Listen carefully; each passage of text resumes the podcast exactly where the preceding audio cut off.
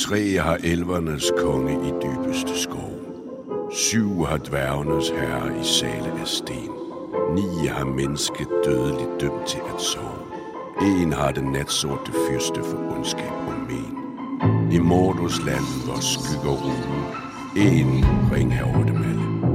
1 ring kan finde de andre. 1 ring kan bringe dem alle. I mørket længe dem alle. I Mordors land, hvor skygger rugen. Hej alle sammen, og velkommen til Eventyret over dem alle. Hej Niels Olav. Hej Frederik. Godt at se dig igen. Ja, lige måde. Vi efterlod jo vores hobbiter en tåget aften i tusmørket. Lidt småhyggeligt, synes jeg. Det gjorde vi. Gormen Marker. Gormen Marker. Kørte væk fra dem. Ja, præcis. De 4 hobbiter stod nu ved færgelejet på Ugenborg-færgen. Og Frodo, han har jo med hjælp af sine 2 venner, Sam og Pippin, rejst væk fra sit hjem Sikkedyb for at flytte til Buckland. Og hvad han ikke har fortalt sine venner, det er jo, at han har fået ansvaret for en ond tryllering. Og han bliver nødt til at rejse videre til elverbyen Kløvedal. Mens hans venner jo bare umiddelbart skulle tro, at han ville flytte til Buckland. Og på vejen til Buckland, så er hobbiterne blevet jagtet af nogle mystiske sorte ryttere. Men nu har de fået mødt deres ven Merry for at krydse Brandevinsfloden til Buckland. Og i dag tager vi jo hul på kapitel 5 og 6, En sammensværgelse afsløres og Den Gamle Skov. Og Niels, En sammensværgelse afsløres, hvad starter det ud med? Jamen, kapitlet starter ud med, at vores 4 hobbiter sætter deres fødder uden for herret. Eller, de sætter sig deres fødder i Buckland, som er en kolonisering af herret. Det var en af Frodos forfædre, som rejste over floden for længe siden, og ligesom skabte det her by, land, kan man sige, del af herret på den anden side af floden. Så de er så officielt ude af herret nu, og i en ny, del af verden på en eller anden måde. Ja, og I skal tænke på, at med den nationalistiske tilgang, som ja, som hobbiterne jo har, så snart man krydser Brandevinsfloden, så er man jo ikke en del af herret. Altså, det er man virkelig ikke. Nej, det er det. Altså, det er lidt som om, at man kommer over til nogle lidt andre væsener, og i princippet er det stadigvæk hobbiter, der bor her. Det er jo altså Frodos slægtninge, som vi har snakket om tidligere, men de bliver set lidt anderledes. Og der er et ret fint citat, der understreger det her i starten af kapitel 5, En sammensværgelse afsløres.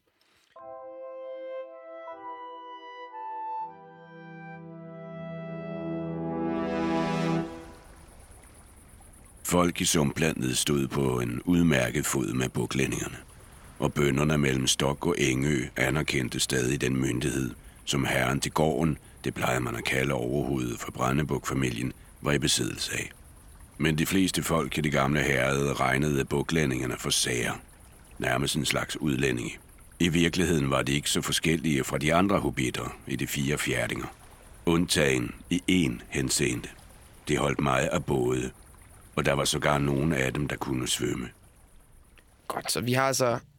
De er en del af klubben, men de er heller ikke rigtig en del af klubben, vel? Og det er lidt der, vi skal forestille os, at vi befinder os nu i et andet land.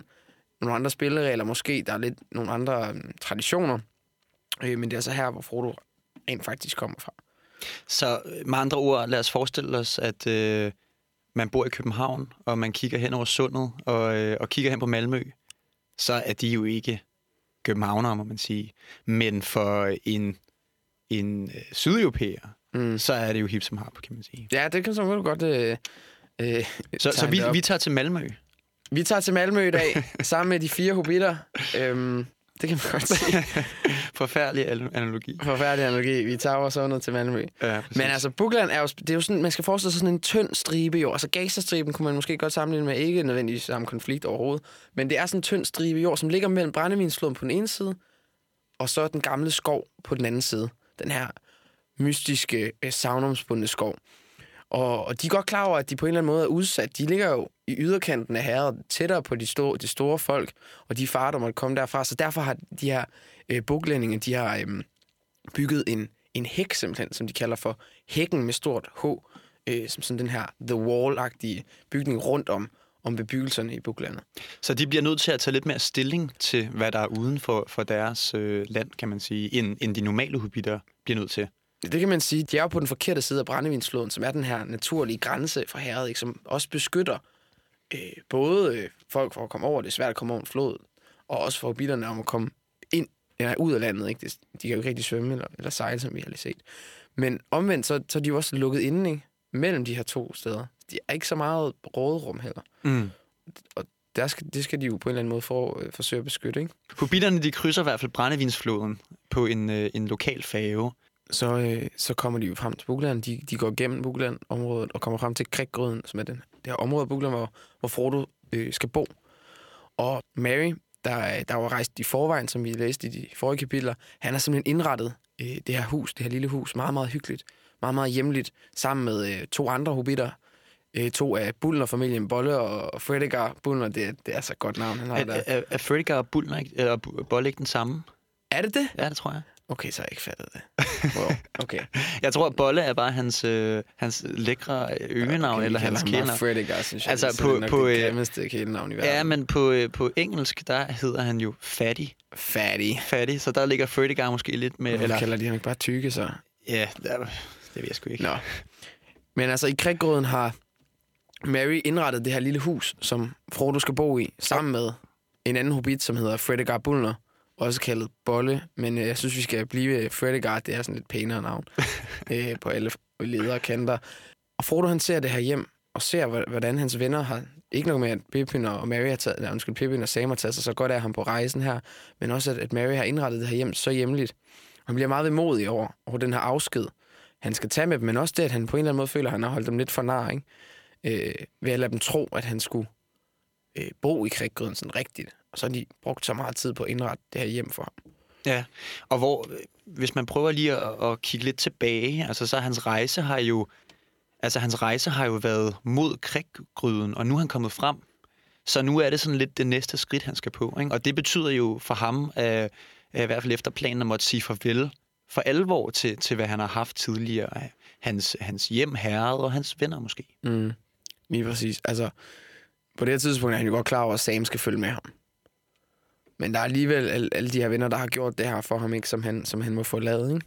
Ja, og hvor sækkerdybsafskeden var bundet op på herred og bundet op på et fysisk sted, så er den her melankolske følelse måske mere bundet op på hans venner.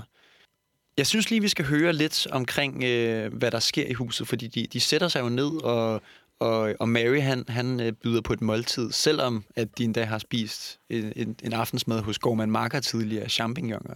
Så siger Frodo, man kan jo altid godt tage han siger, vi har spist mere, end jeg er sikker på, at vi godt kan spise lidt mere. Ja, præcis. Og Merry river de her champignoner ud af hånden på ham, som de har fået af Markers kone der, ikke? Ja, der går lidt mig i den. Ja, men altså, han laver jo et lækkert måltid til dem, så... Og det er måske meget tiltrængt efter strabasserne. Ja, det må man sige. Lad os lige høre, hvordan det lyder. De spiste aftensmad i køkkenet ved et bord i nærheden af ilden. Ja, I brydede jer vel ikke om at få champignoner igen, spurgte Fredegar, uden meget håb. Jo, det kan du tro, sagde Pippin. Det er mine, sagde Frodo. Det er mig, der har fået dem af fru Marker. Hun er en dronning blandt bondekoner. Væk med dine grådige fingre, jeg skal nok gøse op. Hobbiter holder så meget af champignoner, at det overstiger selv det mest ubeherskede lyster hos det store folk. En kendskærning, der til dels forklarer den unge Frodos lange ekspeditioner til det navnkyndige Marker i Sumplandet og den krænkede Markers forbitrelse. Ved denne lejlighed var der rigeligt til alle, selv efter hobbitmålestok. Bagefter var der mange andre ting. Og da de var færdige, hævede selv Fredegar Bolger tilfreds øjnene. De skubbede bordet tilbage og trak deres stole hen til ilden.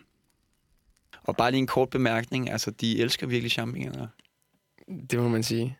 Altså, så det overgår selv de største lyster hos det store folk. Altså hos menneskene. Lige præcis. Ja. Og overvejer, hvilke lyster mennesket har. Ja, og så er det champignoner. Og så er det bare champignoner. Det forklarer både, hvorfor Frodo gik så langt for at stjæle nogen, ikke? Og hvorfor Gormen Marker blev så vred over at miste nogen. Det er meget sjovt forklaret, at Frodo, han går selvfølgelig ud og stjæler dem, men Gormen Marker bliver også bare så forbitret over det her, fordi han elsker champignoner. Ja, altså. Ja. Men det siger virkelig noget om, at det her det er den mindste og mest på alle måder navlepillende ligegyldige skabning. Jeg synes, man kan gå så meget op i champignoner, ikke? Ja. Og om dem, så har der bare været krige om magten og forskellige æraer og sådan noget. De er bare... han har sagt. Og lige pludselig, så er det dem, der står med... Eller dem, Frodo, der står med ringen her og ansvar jeg synes, det er fedt, at han skriver en så... det er jo en antihelt, ikke? På en eller anden måde. Frodo er vel lidt en antihelt indtil videre. Jo. Som, altså sådan lidt... Hvorfor er det ikke en anden, hvorfor er det ikke en anden brav elver eller en menneskekonge, som i princippet er helten? Mm. Men en champignon-elskende 1 meter høj skabning. Ja. Ja, han Tolkien ridser vel egentlig op, at de største problemer i Herren, det er champignon-tyveri, ikke? Jo. Men det forklarer også meget, hvorfor de er, altså sådan, at de alle sammen er så nysgerrige først og fremmest, og alle sammen altså bange for de her sorte rytter. Ja. Fordi det er jo ikke, fordi de er blevet forulempet endnu, vel? Det er jo ikke, fordi de er blevet jaget eller blevet sådan, hvad skal man sige, angrebet af nogle sorte rytter endnu. Mm. Det er bare den der, at de er der. Mm. Man kan selvfølgelig... Frodo, han har en idé om, at det har noget med ham at gøre, ikke? Hvilket Gildor så understreget, så vi sidst. Men alle de andre, Gormen Marker, Merry, Pippin og alle de her, der ser de her rytter, har også en anden tankegang om det her, der er et eller andet mærkeligt, selvom det bare er en rytter på en sort hest. Og det siger noget om, at de har jo ikke så lang en, eller så bred en horisont, vel? De sætter sig til rette foran pejsen og laver måske også lidt en ramme for en lidt dybere snak. Det gør de, fordi de vil gerne have, at Frodo skal forklare, hvad det er, det har sket. Og Merry har godt kunne mærke på Gormen Marker, da han møder ham, at da han møder dem ved færgeladet, der var et eller andet galt, at han var rimelig bange, og Gormen Marker plejede egentlig ikke at være så bange. Merry beskriver Marker som sådan en karakter, som tidligere er gået ind i Den Gamle Skov og kommet tilbage, og han en person, der ved meget og har set meget af en hobbit at være, ikke? Så når han ser den her reaktion, så kan han godt mærke, at der er et eller andet galt. Så Merry vil altså have svar på tiltale. Hvad er det, der er sket? Hvad er det, der er på spil her? Og Frodo ved jo godt, at han lidt har holdt sine venner for nar, og specielt Merry, der jo ikke ved noget som helst endnu. Så han begynder at fortælle, og man skal prøve at forestille sig, hvordan de her hobbiter, de har svært ved at holde sig i skindet, ikke? Fordi de ved noget, som Frodo ikke ved. Og det er rigtig godt eksemplificeret ved det her citat. Om et øjeblik kommer han til det, viskede Pippin til Merry. Merry nikkede. Ja, altså, så Frodo omsider. At det han rettede sig i sædet, som om han havde truffet en beslutning. Nu kan jeg ikke holde det skjult længere. Jeg har noget, jeg må fortælle jer alle sammen. Men jeg ved ikke rigtigt, hvor jeg skal begynde. Mon jeg ikke kan hjælpe dig, spurgte Merry roligt. Ved selv at fortælle dig noget af det. Hvad mener du, sagde Frodo og så bekymret på ham. Jeg mener bare, kære gamle Frodo, at du er elendig til mode, fordi du ikke ved, hvordan du skal få sagt farvel. Du har hele tiden tænkt dig, at du vil rejse bort fra Herret, men du stødte på faren, før du ventede det. Og nu er du ved at bestemme dig til at rejse med det samme. Og det har du slet ikke lyst til. Det gør også meget ondt af dig. Og her der fortæller Merry og flere af de andre hobbiter, at de sådan set godt har vidst, hvad der har været i gang. De har vidst i lang tid, at der har været noget på spil, og også at Frodo han ikke bare skal flytte til Buckland. Frodo tror, han har kunne holde det her hemmeligt, men der er et sted i kapitlet, hvor Merry ligesom gør klar, men prøv at du er gået rundt i flere år nu og har sagt om den her dal, må det er sidste gang, jeg ser den, og om den her flod, skal jeg nogensinde gå langs den igen, sådan nogle ting. Så Frodo har sendt en masse signaler, som har været så lette at læse. Ja, og så begynder Merry at forklare i detaljer, at alle de forskellige hobbiter, alle Frodos venner, sådan set hen ad vejen de sidste par år har opdaget lidt af de her hemmeligheder, som Bilbo har gået med, Gandalf har gået med, og Frodo nu her har gået med. Det drejer sig for eksempel også om trylleringen, som Pippin han bevidnede førstehånd ved at se Bilbo tage trylleringen på, da Posenbærsikkerne kom gående på en sti. Fordi hobbiterne har jo faktisk lavet en sammensværgelse omkring det her. De har vidst, hvad der var sket, og så har de snakket sammen. Og mens Frodo i hans hemmelige verden har planlagt sin ting sammen med Gandalf for alene og så videre, inddraget sine venner for at få hjælpen, men ikke fortalt, hvad der var bagved, så har hans venner dog gjort det samme og lavet en hemmelig sammensværgelse, hvor at Sam for eksempel har været meddelt og udspioneret direkte Frodo. Vi finder faktisk ud af, at når han lå og lugede bedende den der skæbnesvangre dag, hvor at Gandalf opdagede ham, der lå han faktisk ikke og lugede bedende. Der var det bare noget, han foregav og lå og smuglyttede på deres samtale. Ja, for man kan godt undre sig lidt over, det ligger jo lidt i forlængelse af det der, hvorfor siger de så ikke bare til ham? Hvorfor skal de holde det hemmeligt? Hvorfor siger de ikke bare til ham? Frodo, vi ved godt, du skal væk. Lad os nu bare hjælpe dig. Det gør de jo ikke. Det er der ikke nogen... Jo, Sam ved det, men det er jo kun, fordi han bliver opdaget. Hvis ikke Sam var blevet opdaget af Sam i kapitel 2, ikke? Så havde de jo aldrig fortalt ham det, tror du? Nej, det tror jeg ikke. Altså, og jeg tænker, at det nok har noget at gøre med en følelse af, at hvis nu at de konfronterede Frodo med alt det her, så kunne han godt finde ud af bare at rejse væk. Altså, fordi han simpelthen ikke vil laste en byrde hen på sine venner. Og Frodo, han bliver enormt rørt over hans venner her. Altså, han er helt mundlam, altså taber kæben. Hele hans melankolske følelse forsvinder, bliver bare fyldt op af kærlighed fra hans venner. Og der er et meget fint citat, som der indkapsler det. Det kommer her. Du kan stole på, at vi vil følge dig gennem tykt og tyndt til den bitre ende. Og du kan stole på, at vi vil kunne holde bedre på alle dine hemmeligheder, end du selv kan. Men du kan ikke stole på, at vi skulle lade dig møde dine genvordigheder alene eller give dig lov til at drage bort uden at sige et ord. Vi er dine venner, Frodo. Ja, sådan er det i hvert fald. Vi ved det meste af, hvad Gandalf har fortalt dig. Vi ved temmelig meget om ringen. Vi er meget, meget bange. Men vi følger dig. Vi følger dig som hundene, deres herre. I er en flok løgnagtige skurke, så Frodo.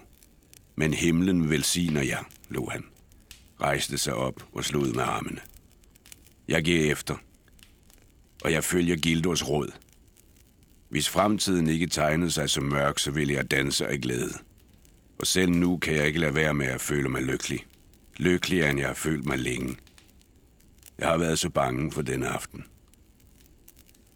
Og som vi også har beskæftiget os lidt med, når vi talte om Sam som karakter, så er der noget omkring den her soldat, der drager i krig under 1. verdenskrig. Altså fordi, at Tolkien, han tog jo i krig sammen med sine venner i 1. verdenskrig. Og jeg ved, at selvom han kom hjem under slaget ved Somme, fordi han blev syg, så var der var 2 af hans rigtig gode venner, der døde i det slag. Men de hang ligesom sammen, og det var... Tolkien har beskrevet, hvordan det var venskabet, som der ligesom holdt sammen på en, kammeratskabet i skyttegravene. Og jeg synes, når han skriver så følelsesladet omkring venskab på den her måde, venskabets bånd, og hvad det gør ved Frodo i den her situation, så kan jeg næsten ikke forestille mig, at det kan blive skrevet uden, at det er en, der selv virkelig har oplevet det. Nej, det tror du ret i. Spørgsmålet er også, hvad betyder det her, ikke? Hvem er Frodo? Hvor Frodo er herren, og de følger ham som hundene, er det bare moderlandet, som er herren, som du følger? Eller hvad? Ja, altså, de tidlige krige der var jo stærkt præget af store politiske beslutninger, og så mange små individer, der bare blev smidt afsted, ikke? Så hvis man skal kigge lidt... Men der var jo masser, der meldte sig jo. Altså, der var sindssygt mange, der gerne ville gå i krig for deres land, ikke? I starten af krigen. Men det kan man jo altid som stat få opildnet til. Ja, det... Igennem propaganda og igennem... Det er rigtigt nok, du kan... Men det kræver stadigvæk, at der er en eller anden nationalitetsfølelse, ikke? I landet. Altså, propagandaen er jo med til at fremme den, men der skal være et eller andet vist niveau af nationalitetsfølelse, synes jeg i hvert fald. Det er i hvert fald min udlægning af det. Du har sværere ved at samle en her, hvis ikke der er en nationalitetsfølelse. Men det er jo noget, man kan skabe. Altså, hvis man kigger på Weimar-republikken i Tyskland et par år senere i mellemkrigstidsperioden, altså, så var det jo en tid, der var præget af et Tyskland, der var fuldstændig splittet ad. Altså, og kommunisterne, der ikke kiggede på Tyskland som et land, men man kiggede på deres brødre fordelt i hele verden, som altså, så det var klassesamfundet, der var ens ens venner frem for ens landsmænd. Men så formåede igennem så snart landet blev sat i en presset situation, så kunne man godt fordreje den offentlige mening hen på noget ret vildt, altså i hele nazi det tredje rige, ikke? Men det er også en lang snak fra dem her. Ja, men jeg tror bare, jeg prøver bare at se, hvad fanden er det, han mener her, ikke? Fordi de siger, de er virkelig bange, ikke? og de vil følge ham, som hundene følger deres herre. Det er rigtigt, at Frodo har en højere status end dem i samfundet. Han er herre til sækkedyb, eller det var han, nu er det posen, der er sikkert, ikke? Men han har en højere status i samfundet, men jeg tror ikke bare, det er det, man skal forstå det som. Jeg tror, at Frodo er et eller andet eksempel på den, måske i hvert fald, det, jeg tror måske Frodo er et eksempel på det her moderland, som skal i krig mod fjenden, som tyskerne skulle besejres af englænderne og franskmændene under krigen, ikke? Russerne også. Men, altså, som tyskerne skulle besejres af entente-magterne, ikke? Mm. Men det er jo også en lang læsning, eller en lang og langhåret, og også lidt søgt, ikke? Fordi, hvorfor skal Frodo være ses med? Frodo, som vi har snakket om før, Frodo er en lille mand, og Frodo er antihelten. England er jo overhovedet ikke nogen antihelt. England er jo det største rige i verden. Så måske Frankrig, det er sådan lidt antiheltlagtigt. Frankrig er ligesom sådan en hund i et spil kejler, altså. Så det, vi ser her, det er altså, at de her 3-4 venner, hvis vi tager Fredegar Bolger med, de har bag Frodos ryg planlagt en hel masse. De har ponyer stående klar. De har lavet den her dækhistorie sammen med Frodo, fordi de godt ved, at det er farligt, og det ikke er noget, alle skal vide noget om det her. De står nu i Krikgrøden og er klar til at drage afsted, men det er selvfølgelig ringbæren, det er Frodo, der skal tage beslutningen. Hvilken vej skal vi tage? Og det er jo et godt spørgsmål, for vi står jo her i den her landtange, ikke? Hvor der faktisk kun er en udvej i princippet nord og syd for. Ja, og hobbiterne, de ridser lidt deres muligheder op. Merry, han kender jo det lokale område meget godt, fordi han er vokset op der, og det gør Frodo jo sådan set også. Og Merry, som der stadig bor der, det lyder sådan, at nordpå, som der sådan set er den normale vej ud, der vil man komme ud til hovedvejen, der vil føre dem direkte igennem et par landsbyer og så hen til Kløvedal. Det vil være en mulighed. Der kunne man så også godt mistænke, at de her sorte ryttere vil komme fra. Fordi det er hovedindgangen ind til det her område, til Buckland. Syd for er heller ikke helt en mulighed, fordi det vil være en omvej. Men der ligger jo den gamle skov. Mm. På den anden side af hækken. På den anden side af hækken, ja. Og Fredegar Bolger, han siger, at I må være skøre. Altså jeg forstår ikke, hvorfor I tænker på sådan nogle ting. Men så lyder det sådan her. Men det kan kun betyde, at du vil gå ind i den gamle skov, så Fredegar rædselslagen. Det må du da ikke tænke på at gøre. Det er mindst lige så farligt som de sorte ryttere. Ikke helt som Merry. Det kan lyde temmelig desperat, men jeg tror, Frodo har ret. Det vil være den eneste måde, man kan komme afsted på, uden at blive fuldt i hælene med det samme. Med lidt held vil vi kunne få et betydeligt forspring. Så man kan sige, at hobbiterne vil sådan lidt strategisk for en gangs skyld af en hobbit at kigge på deres muligheder, så får de pludselig en mulighed i den gamle skov.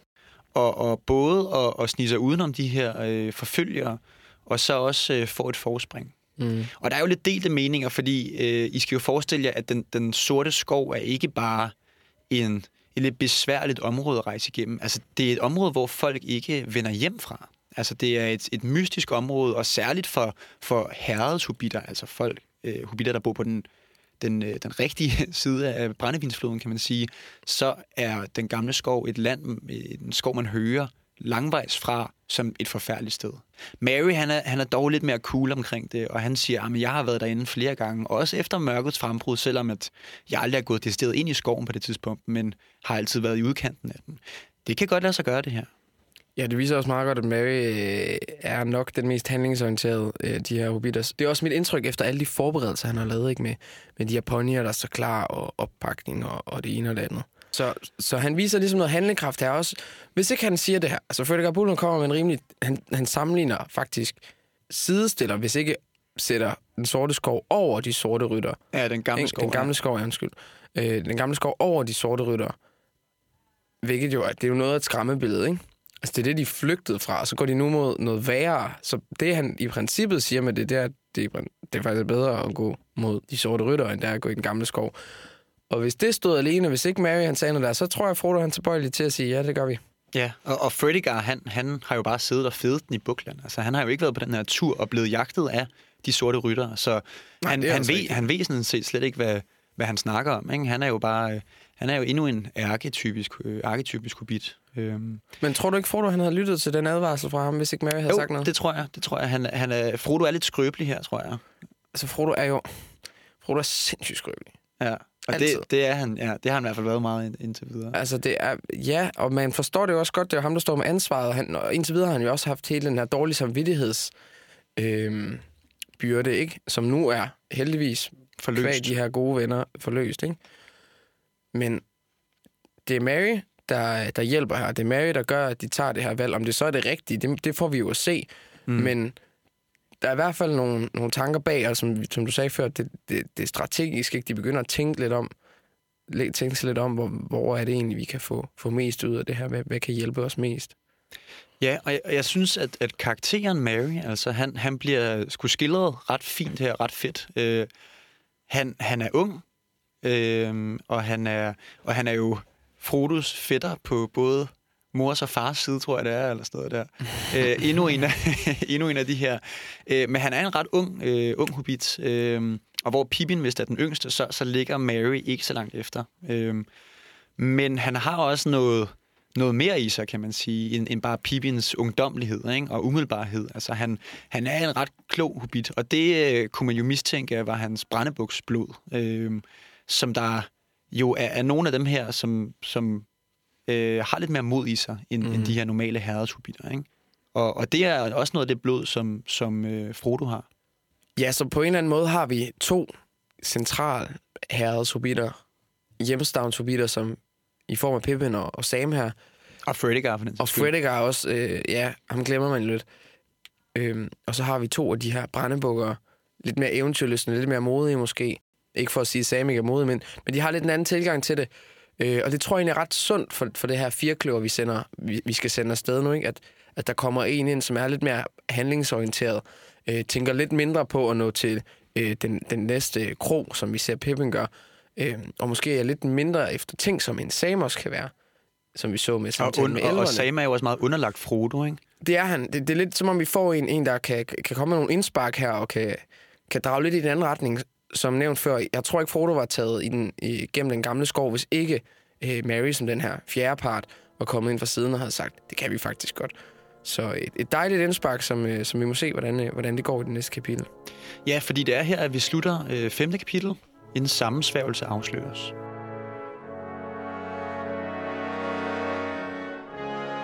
6. kapitel, Den Gamle Skov. Frodo han bliver vækket tidligere om morgenen. Det banker på døren ind til hans værelse.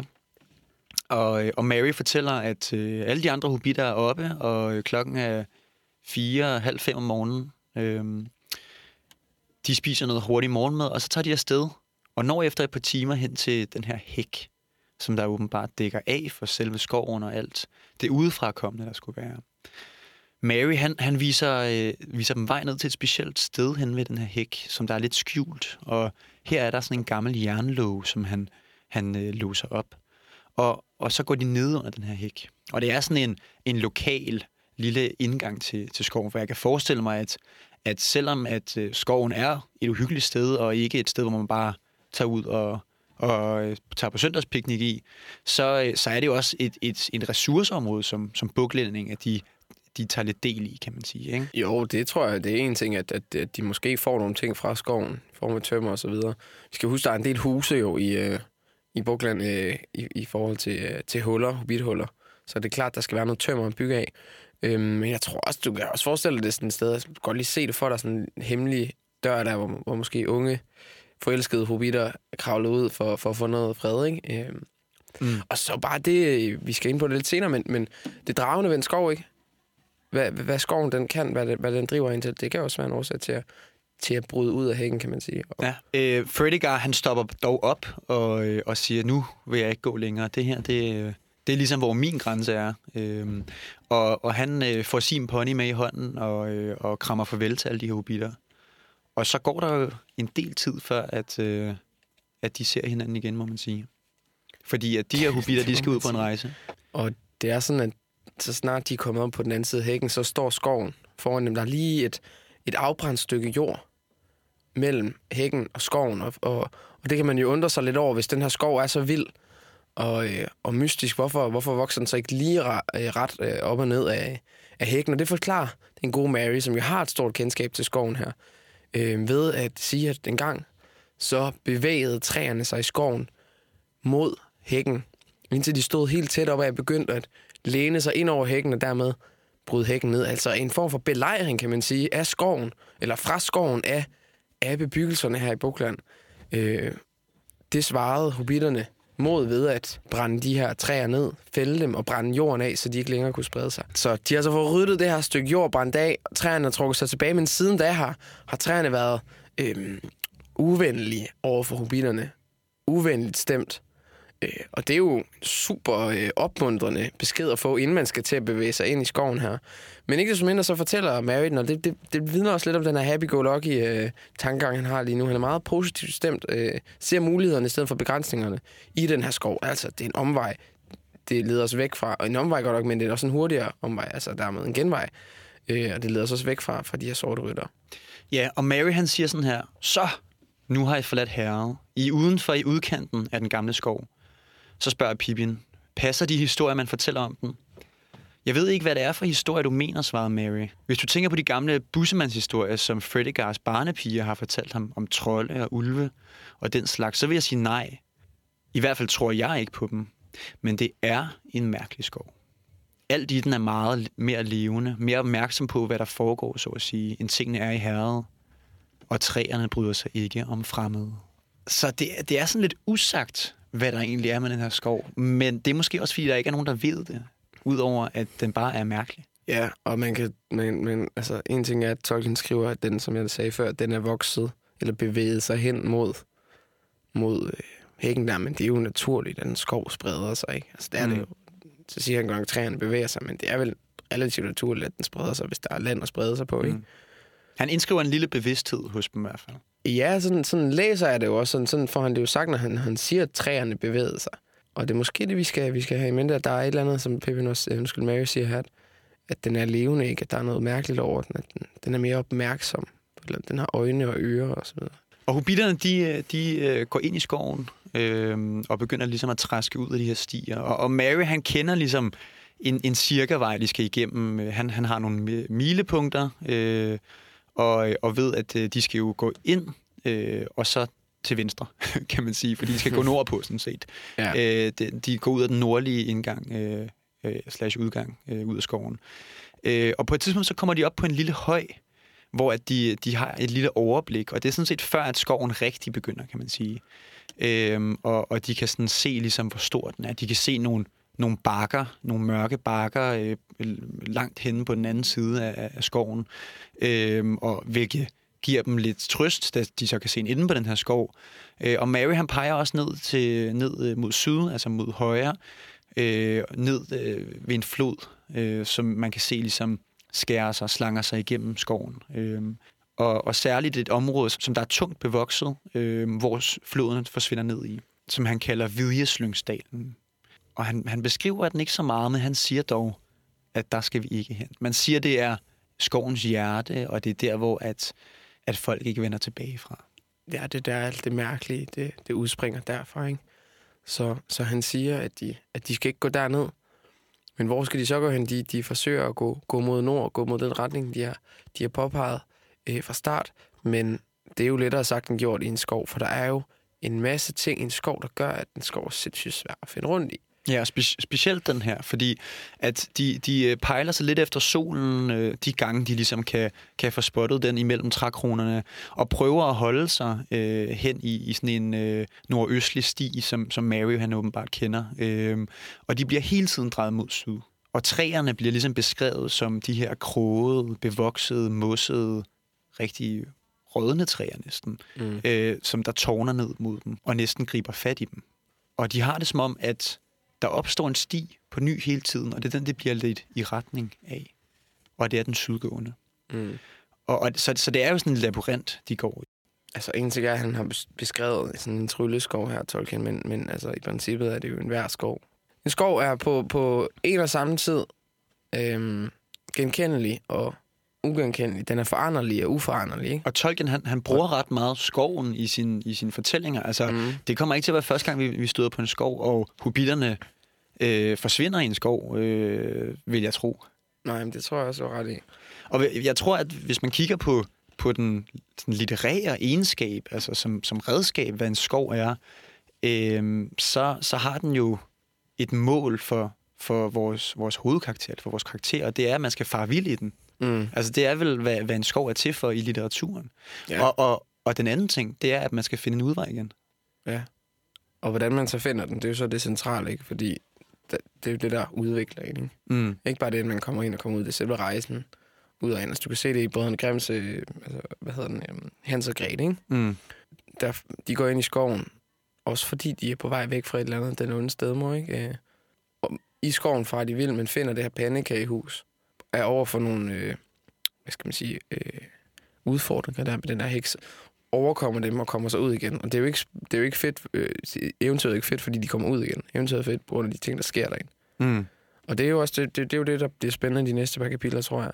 Hvordan de dog skal komme ud af den her skov, for det er en labyrint, og som du siger, de bliver ved med at gå ned sydpå. De går ved med at gå væk fra der, hvor de gerne vil hen. Og vigtigst af alt, de bliver også ved med at gå væk fra det, som Merry egentlig sådan kender lidt af, ikke? Så den måde, Tolkien skriver det på, så han skaber noget suspense. Han ved godt, på et eller andet tidspunkt må der komme en eller anden udfordring, som ikke bare, at de ikke kan finde vej, men som rent faktisk gør, at de må aktivt gøre et eller andet for at finde vej, ikke? Ja, og jeg tænker også, altså i selve skoven, så ligger der også noget urkraft, og det er selvfølgelig lidt hippie-agtige statement at komme med, men hvis man prøver at se på skoven som et symbol, altså som et menneskeligt konstrueret symbol, så kan jeg forestille mig, uden at være antropolog, at når man kigger tilbage på menneskets historie, de første mennesker i Afrika og på sletterne og så videre, så har der ligesom været, man har kunne se sin fremtid, man har kunne se et rovdyr på lang afstand, man har kunne se en sky, en regnsky på lang afstand og så videre, så med andre ord sin fremtid. Men der har skoven stået i kontrast til det. Der har skoven ligesom været der kan man pludselig ikke se sin fremtid, man har været i naturens hænder. Så jeg tænker, at allerede tilbage dengang må skoven jo have haft en fjendtlighed, men omvendt også nogle muligheder. Man har selv kunne jage i den, man har selv kunne finde frugter og så videre, hvis det var lidt mere sydpå måske. Men det gør vel også, at skoven har plantet sig i vores bevidsthed som et symbol for at være i naturens hænder. Ja, helt sikkert. Altså det ligger også lidt i forlængelse af det, jeg sagde før med, at den virker sådan, at du kan ikke se fremtiden, ikke? Den er foranderlig, ikke? Du ved ikke, hvad der venter om det næste hjørne, men den er også sindssygt frustrerende, og derfor du bliver væk i den også. Fordi det kan godt være, at det ser en lille smule anderledes ud, men alligevel så ligner det fuldstændig det andet, ikke? På den side, hvor en steppe eller sådan noget, der du hele tiden, kan du hele tiden orientere dig, hvor du er henne, ikke? I forhold til nogle ting. Det bliver sværere en skov. Yeah. Og jeg tænker, altså, Tolkien, han skriver jo imellem linjerne, at den her skov er levende. Altså, det kan man både se i forhold til, at den ændrer stien bevidst, træerne, der prøver at gribe fat i dem, og så videre. Og jeg synes, der er sådan lidt, der er noget lidt sjovt i det her med, at leveliggøre en skov. Og hvis vi kigger lidt ned i filosofien, så Hegel, han kigger jo på, at det, der adskiller mennesket fra naturen, det er, at vi har en sjæl. Og det har naturen ikke. Og derfor så i kunsten for eksempel, så vil naturen altid, ved for eksempel et landskabsmaleri, ikke afbillede i naturen, men vil afbillede noget i mennesket, eller vores forhold til naturen, eller så videre. Og det synes jeg jo egentlig ligger meget godt ind i den her rejse, som de skal på ind i dem selv måske. Altså også hvis man tænker lidt popkulturelt, Apocalypse Now, altså rejsen op af floden ind i underbevidstheden, kan man sige, ind i sindssygen eller udviklingen, eller hvad det nu er for en rejse, man skal ud på, ikke? Finde sig selv. Så når du tænker, at det de ser, det er træer, der virker levende, og de farer vild, så er det i virkeligheden deres eget sind, det repræsenterer? Jeg tænker mere, at hvis man kigger på hele skoven som et redskab, så er den her natur, de skal ud i, det er en nødvendighed for, at hobbiterne kan udvikle sig og kan blive rustet til at tage på den her rejse. Ja, det er klart. Altså, de pludselig står de ansigt til ansigt med deres problemer, frem for at bare blive jagtet af dem. Det er rigtigt. Altså, det er jo ikke, fordi der er sådan på nogen måde noget efter dem længere, vel? De er også ude i noget ukendt og sådan. Men det er jo ikke, det er jo heller ikke første gang, at Tolkien tilskriver noget ikke-menneskeligt en menneskelig karakter. Altså, i en af de første kapitler, jeg tror, det er kapitel 3, hvor de er rejst afsted fra Sækkedyb, hvor de ligger og sover, og så er der en ræv. Det er det kapitel, der slutter med det her. Og en ræv, der kigger på de her sovende hobbiter og tænker, det var det mærkelige, jeg plejer ikke at se hobbiter her, eller sådan noget i den stil, ikke? Så det virker lidt, som om Tolkien har en idé om, at der er en eller anden form for sjæl i naturen, ikke? Mm. Naturen kan mere end bare at være der, ikke? Naturen agerer på en eller anden måde. Ja, at det ikke bare er et spejlbillede af karaktererne. Ja, at den på en eller anden måde selv handler. Og det, hvis det bare er et spejlbillede af karaktererne, hvad er det så for en underliggende konflikt, der ligger der? Altså, hvorfor er det, at de pludselig skal være i den her skov? For tidligere har traumet været, at der var noget bagefter dem. Nu er det pludselig, at der konstant er noget rundt om dem hele tiden, og de ikke kan finde rundt i det her, og de ikke rigtig selv ved, hvor de er. Ja, men der vil jeg faktisk også skyde mig selv lidt i foden ved at sige, at jeg læser det som om, at skoven er levende. Ja, altså, at det er ikke bare et spilbillede. Det er ikke bare den hegelianske tilgang. Men, og det ligger måske heller ikke så langt fra Tolkiens inspiration fra romantikken og romantismen, som han voksede op med de her eventyr og så videre, hvor at skoven er levende, og der er elver og trolde og så videre, ikke? Altså, panteismen. Og panteismen, ja, præcis. Som der jo beskriver sådan en, at det ikke er mennesket, der kun besidder sjælen, men at det er sådan lidt mere en abstrakt gud, som der er i alt. Mm. Præcis. Og det tror jeg lidt af det, Tolkien læner sig op af. Eller, og måske skulle jeg sige abstrakt sjæle, i stedet for gud. Fordi at det er jo han, at sjælegør træer, og sjælegør en ræv, og sjælegør andre ting, vi kommer til at møde på vejen og sådan noget der. Ja, men er det ikke det, du forstår som, at der er et eller andet guddommeligt i alt? Jo. Eller Gud til stede i alt? Jo. Ja. Det er super interessant, fordi det siger noget om, hvordan vi skal forstå den her konflikt, de står overfor, ikke? Er det noget udefrakommende, som udfordrer dem, eller er det deres egen psyke, der udfordrer dem? Som vi snakker om, jeg tror, vi hælder jo til, at det er noget udefrakommende, der udfordrer dem, ikke? Men det er da interessant at måske se det som en sammensmeltning, ikke? Fordi der er jo nogle udfordringer, de så står overfor, og nogle af tingene ser jo også værre ud for nogle af dem end andre, selvom det er den samme skov, de står i. Og det har jo noget at gøre med, hvordan du epistemologisk opfatter skoven, ikke? Altså Pippin, eller Fredegar Bolger, hvis vi skal tage ham, ikke? Der ser den på en måde, fordi han har et andet kendskab til den. Han anerkender den, han erkender den på en anden måde, ikke? Og så er det jo pludselig en selv. Så er det ikke bare noget udefrakommende. Så er det ikke bare skoven i sig selv, men så er det personen, der kigger på den. Men interessant her, synes jeg mere, det er, hvilke udfordringer skoven giver dem. Altså, som skoven i sig selv bringer. Ja, og det er måske dem, vi kommer til her lige om lidt. Efter et par timers forløb havde de mistet enhver klar forestilling om retningen. Selvom det var helt på det rene med, at det for længe siden var holdt op med at gå nordpå. Det blev styret i en anden retning og fulgte simpelthen en kurs, som andre havde valgt for den, mod øst og syd. Dybere ind i skoven i stedet for ud af den. Sidst på eftermiddagen var det ved at kravle og tumle ned i en kløft, som var bredere og dybere end nogen, de hidtil havde været ude for. Den var så stejl og tilgroet, at det viste sig, at det var umuligt at kravle forlængens eller baglængens ud af den igen, uden at lade ponyerne og oppakningen blive tilbage. Ved foden af den lå et bredt stykke med græs og siv. I det fjerne så man en anden bred, der var næsten lige så stejl. Den sene eftermiddagssolskin hvilede lunt og søvndyssende på et stykke land, der lå i lag imellem bakkerne. En mørkbrun flod snodede sig midt ned igennem det. Ved dens bredere groede gamle piletræer, andre piletræer bøjede sig ud over den. Floden standsedes i sit løb af faldende piletræer og plettedes af visne pileblade i tusindvis. Luften var tæt af den. De flagrede gule ned fra træerne, En lun og blid brise blæste igennem dalen. Det raslede i sivene, og piletræernes grene knagede. Skoven ændrer sig lidt, og det bemærker hobitterne. Og de bliver endda nødt til at lade deres ponyer stå på vejen. Og prøve at gå ud og udforske det her. Og de går ikke så langt før, at Merry han egentlig siger, nu ved jeg, hvor vi er henne. Det her, det er Vidjeslyngdalen. Og man kan sige, det er jo faktisk det sted, som de fra start af har peget på, at det er der, de ikke skal ende. Merry, som den her sådan rimelig opportunistiske hobbit, han hopper egentlig lidt videre hen ad stien og vil lige udforske lidt. Og han leder jo formentlig efter stien, men jeg kan også forestille mig, at han er vokset op med mange rygter og myter omkring ved Vidjeslyngdalen. Mm. Så det er også et magisk sted, det her. Altså det er ikke et sted, hvor at mange levende væsener egentlig betræder.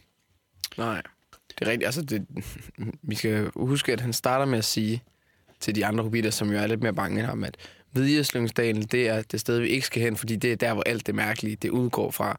Og nu befinder de sig der. Altså, man kan godt forestille sig, hvor bange de her hobbiter er.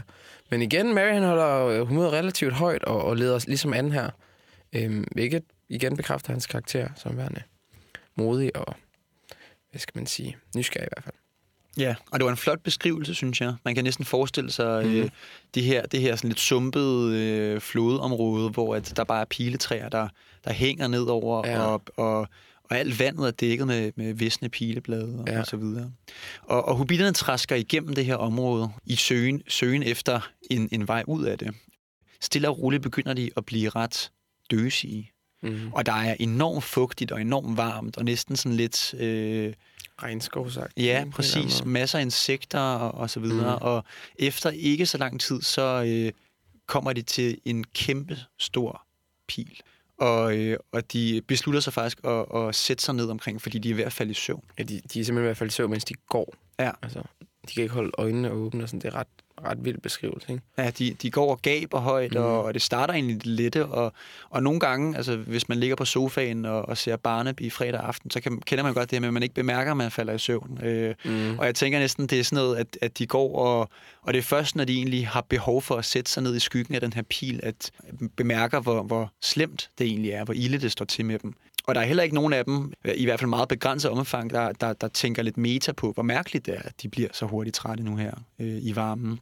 Merry og Pippin, de sætter sig begge to op af træet i skyggen og læner sig op af stammen, som der er stor og med mange revner, og man kan ligesom fornemme, at det er et meget gammelt træ. Samtidig så har Frodo behov for at blive kølet lidt ned, så han sætter sig hen på kanten på en stor rod, som der vokser ud fra det her piletræ, og stikker fødderne i vandet for at blive kølet lidt ned, og falder med det samme i søvn bagover. Her er der igen et eksempel på, hvordan Tolkien trækker lidt på noget på andre litteratur, på nogle andre myter, når han beskriver, hvordan de her træer, de på en eller anden måde synger. Altså, det bliver beskrevet af hobbiterne, så de kan høre dem synge og synge om søvn. Og de bliver draget mod dem og falder i søvn, ikke? De bukker ligesom under, de fortaber sig i træerne, de fortaber sig i skoven, lige så vel som sømanden i græsk mytologi fortaber sig i sirenernes sang, bliver draget mod dem og lader sig opsluge af dem. Sam, som der er den sidste hobbit, der står op og ikke er døset om, han sætter sig ned og krasser sig lidt i hovedbunden og er ved at gabe sin kæber af. Og så begynder han at undre sig lidt over hans venner, der bare ligger og snorker. Og Sam, han hører nogle lidt mistænkelige lyde, mens han ligger her og er lige på randen til også dig som kul. Han hører et plask, og han hører sådan lidt en tung trælyd, som hvis man smækker en gammel dør. Og han kravler hen til vandkanten og kigger ned og kan se lidt, at overfladen i vandet bevæger sig. Og nede under vandet, der ser han Frodo ligge og blive holdt nede af den her rod, som han havde sat sig på. Og Sam, han skynder sig at hive Frodo op af vandet her, og Frodo, han hoster noget vand op og siger, at træet væltede mig i. Og Sam, han siger, Frodo, du er bare træt. Altså, kom til dig selv her. Og samtidig så rejser Sam sig op og går rundt om og træet og kigger efter sine venner, Merry og Pippin, der var faldet søvn op af træet. Og til sin skræk og jag, så kan han ikke finde dem. Pippin, han er decideret forsvundet, og samtidig så kan han se to hobbitfødder, der stikker ud af en åbning i træet. men en åbning, som der vel at mærke har lukket sig omkring de her hobbitben. Og han kan kende, at det er Marys fødder, der stikker ud, og pludselig går det jo op fra Sam, hvad det er, der er ved at ske. De er sådan set ved at blive spist af det her træ. Mm. Det er lidt som sådan en kødende blomst, ikke? Der åbner sig for at ligne et eller andet rart sted for en flue eller for en myg at gå ind. Ligesom her, at har træet åbnet sig og ligner et rart sted at lægge sig til at sove. Ikke? Ja. Og så lukker det sig nu. Og selvom det er en fortryllelse, og det skriver, det bliver der endda skrevet, altså det er en sirenesang, som der er i gang her. Så som du nævner, så det er jo ikke fordi, at uden at være botaniker, at det ligger så langt væk fra kødende planters sådan set teknikker. Altså de har der noget med noget dufte og så videre, altså noget kemisk noget, ikke? Som der tiltrækker deres bytte. Men ikke desto mindre, så har træet altså opslugt. De her skoven har bogstaveligt talt opslugt de her to hobitter. Og det kan man jo så læse, hvad man vil i det. Hvad det betyder, at skoven har opslugt dem på den her måde. Men jeg synes egentlig bare, at vi skal blive ved den her enorme frustration, der er. Altså det her, det er jo det værste ting, der kunne ske.